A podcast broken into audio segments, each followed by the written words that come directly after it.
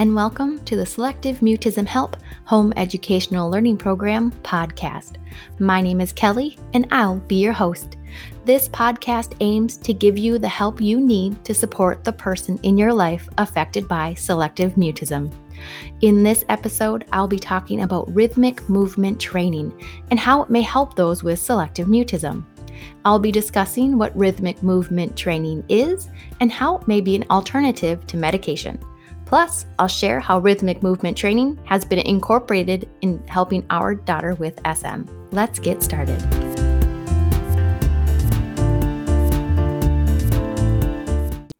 Welcome to episode four of the Selective Mutism Help Home Educational Learning Program podcast. My name is Kelly, and I'm a parent of a child with selective mutism. Being that I'm a parent and not a medical professional, this podcast is for informational purposes only. The topic of rhythmic movement training is a really big topic once you start researching it. I'll do my best to give a general overview, but please know that there is a lot you can still learn, and I highly recommend learning as much as you can. I'll start off by talking about how we came upon rhythmic movement training. During the first year of getting our daughter diagnosed and tested, we were told time and time again that the reason she has SM is because it's a genetic disorder and that my husband or I had severe anxiety, which was passed on to our daughter. This can be the case for a lot of kids with SM, but I always felt like it didn't match up with us.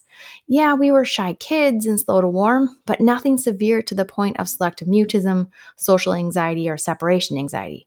It seemed like there was another component. I just didn't know what it was. When we had our first occupational therapy session, the concept of integrating reflexes and rhythmic movement training was brought to my attention. We were given an article written by Sonia Story called The Importance of Integrating Reflexes. This was the article I was waiting for. This seemed to answer all of my questions and help me understand where the SM was coming from. I'll attach the link, the link to the article in the podcast notes, and I really hope you take the time to read the two page article. If you can't, I'll do my best to summarize it during this podcast. So let's dive into what reflexes are, what it means to have integrated reflexes, and what may happen if certain reflexes aren't integrated. Okay, a reflex, more specifically a primitive reflex, is an automatic instinctual movement controlled from the brainstem that develops during pregnancy. These reflexes are needed for the newborn to survive during the first few months after birth. Generally, they become inactive after the toddler stage. The most common reflexes you may know without even knowing they were a primitive reflex, and that would be sucking, grasping, and the startle reflex. I think all you parents can remember your baby throw, throwing their little arms and legs out and gasping when they heard a loud noise. It was so cute. That reflex was controlled by the Moro reflex, which I'll get into later. As the baby moves their body around in various ways, sometimes rhythmically, they start integrating those reflexes. An integrated reflex is a reflex that has either merged into a more sophisticated movement or is a reflex that is no longer active. If the baby is not given opportunities to move their bodies, they may not have the opportunity to integrate their reflexes, and therefore the reflexes stay active. I want to throw out a quick side note. As you listen to this information, please do not feel guilty or at fault for anything you did as a parent. You did everything right for your situation and for what you knew as a parent when your child was a baby. I have been riddled with guilt for a long time because I could have done things differently if only I knew more after our daughter was born. But the guilt has not helped my child, taking action has. So, with that out of the way, I want to share with you how we cared for our daughter as a baby and how it may have contributed to retain primitive reflexes. So, during a pregnancy, a mother tends to read a ton of material, especially before having their first child. I read a ton and I read about methods such as letting your child cry it out so they don't become dependent on needing someone to help them calm down or fall asleep. I learned about swaddling them to keep them feeling secure. And being that I can be on the competitive side, I wanted to see our daughter reach milestones quickly. So we would have her in various jumpy jumps, as we called them, to get her nice and strong.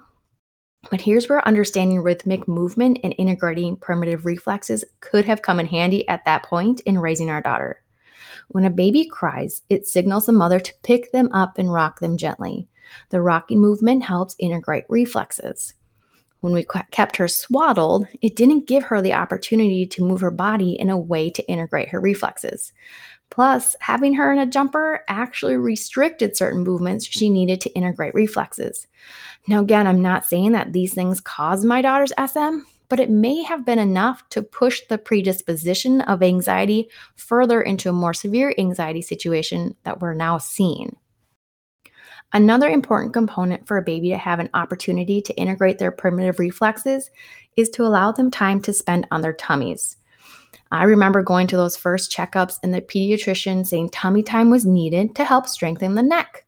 Well, typically, when you put a baby on their tummy, they start to cry, so you pick them up and hold them.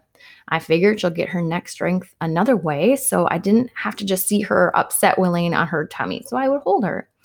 Again, little did I know that tummy time is so much more than strengthening their neck.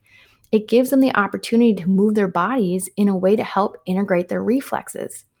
Integrated reflexes are the foundation for brain development. When building a tower, for example, you need to have a strong foundation in order for the tower to stand tall and strong. If the base is weak, the tower may sway or have cracks or only get so far along in the building process. Same is true for the integrated reflexes.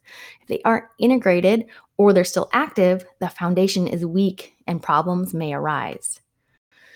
Now that we have an understanding of what primitive reflexes are and how they become integrated, let's talk about what happens if certain reflexes are not integrated. I'll start with the Moro reflex, the startle reflex that I mentioned earlier. The Moro reflex creates an instant arousal in a baby's survival system. Again, this is information that I'm getting from Sonia Story's article. The Moro reflex trains the nervous system to develop the fight or flight survival response. They will develop an increase in shallow breathing rate, their heart rate and blood pressure will increase, and they will have a release of adrenaline and cortisol, which are stress hormones. When this happens, and a caregiver is close by to give the baby an opportunity to hug and cling, this helps integrate the reflex, and by four months of age, the reflex should be integrated.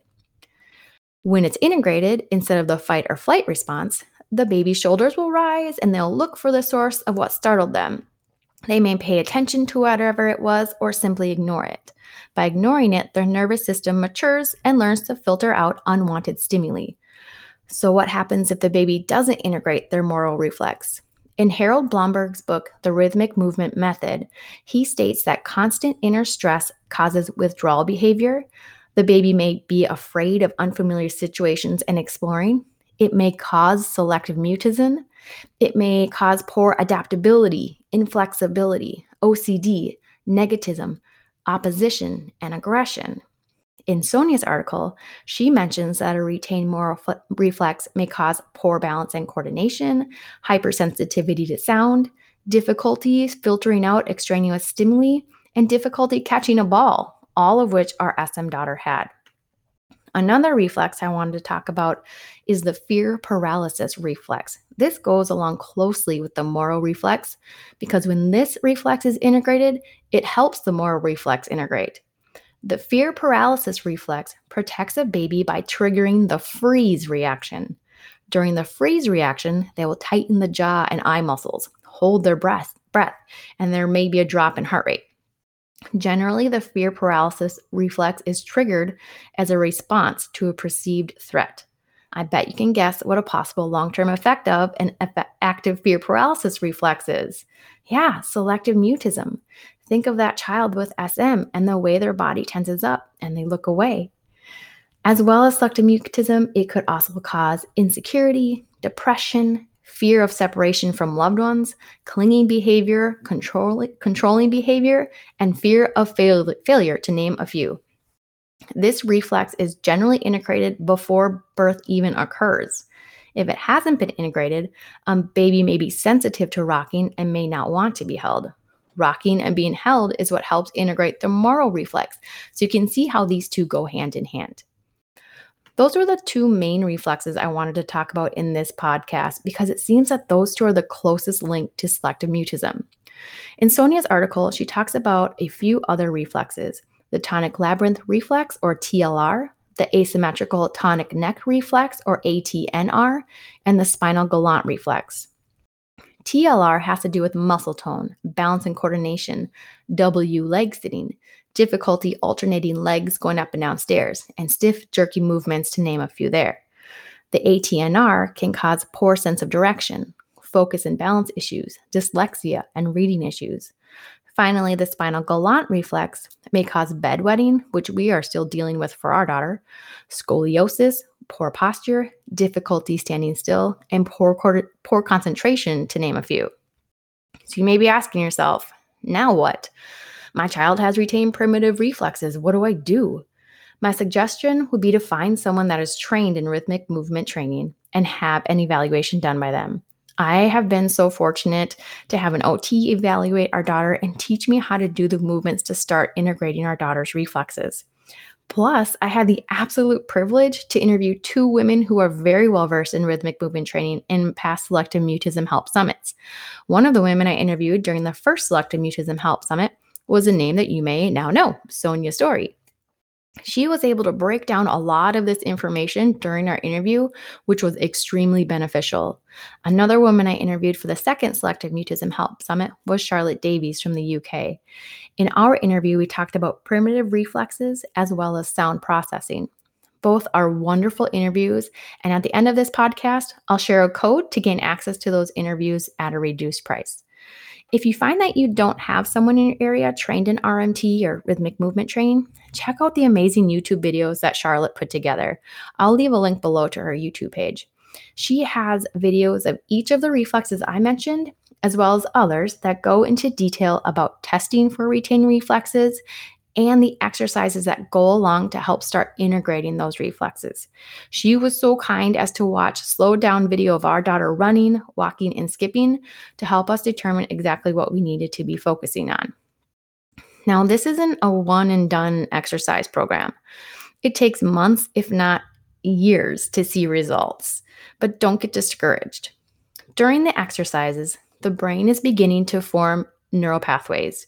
Remember in the last podcast how we talked about medication and how increasing the serotonin levels can increase the ability to form more neural pathways.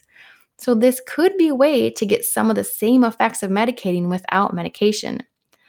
My guess is there are not specific research articles published on the effects of medicating versus the effects of RMT on selective mutism. So I can't say for certain that RMT can be used in lieu of, medica- in lieu of medication. But from my experience and understanding of RMT, there could be a possibility. We started doing RMT daily with my daughter this past spring. She started exhibiting more issues with separation anxiety and worry, and I didn't feel that increasing her medication was what we needed at that point. So, after talking with Charlotte and reading her book and watching her videos, we got a game plan together and started doing exercises daily. And to be honest, it was really hard to watch my daughter try to do the exercises. One of them was for her to crawl from one side of the room to the other. Seems simple enough, but due to her lack of core strength, she couldn't keep her hands parallel to each other when crawling. They would splay out or even point backwards. Another exercise was sitting in a chair and slowly putting her arms and legs out at the same time while looking up. And every time she would tip backwards and start falling. Even though she struggled, we could not give up. We had to keep going at it. And I would become very overwhelmed watching her because I knew how far she needed to go to get where she needed to be. And I would become very anxious and it would just create an unhealthy environment for the two of us. So I ended up recording myself doing the exercises. And then every day she would take the laptop up to her room and follow along with the video. It gave her an opportunity to still be with me, even though I didn't have to be there watching her and getting visibly upset by how difficult it was. She did the exercises for at least three months, almost every single day. And I would say by the second month, we could start seeing a difference in her mood. She wasn't so uptight and controlling. She was more flexible in her thinking and more pleasant to be around. I know we still have a lot of work ahead of us, but at least now we're able to support her brain and body in a different way that medication and therapy may not be able to support her. I'm a firm believer that a child with SM needs a whole body treatment program, and using RMT could be a way to do that. I hope this episode has given you a different way of looking at how your child could have potentially developed their SM. It might answer those questions that you couldn't find the answer to. I'll leave some links in the episode notes for you to learn more about rhythmic movement training if you'd like to learn more, which I hope you do. And if you'd like to check out my interviews with Sonia Story or Charlotte Davies, head over to smhelp.org and visit the Awareness Merchandise tab. Sonia's interview is in day three of the Fall 2020 Summit, and Charlotte's is in day three of the Spring 2021 Summit. There, you'll be able to purchase lifetime access to the interviews. And if you use the code PODCAST4, all lowercase letters with the number four after, you will save 25% off those interviews. Thanks for joining me. The next episode will be available in two weeks. Until then, feel free to email me with any questions at smhelp2020 at gmail.com. Learn more from my website, smhelp.org, and follow me on Facebook and Instagram by searching for Selective Mutism Help. Take care, everyone.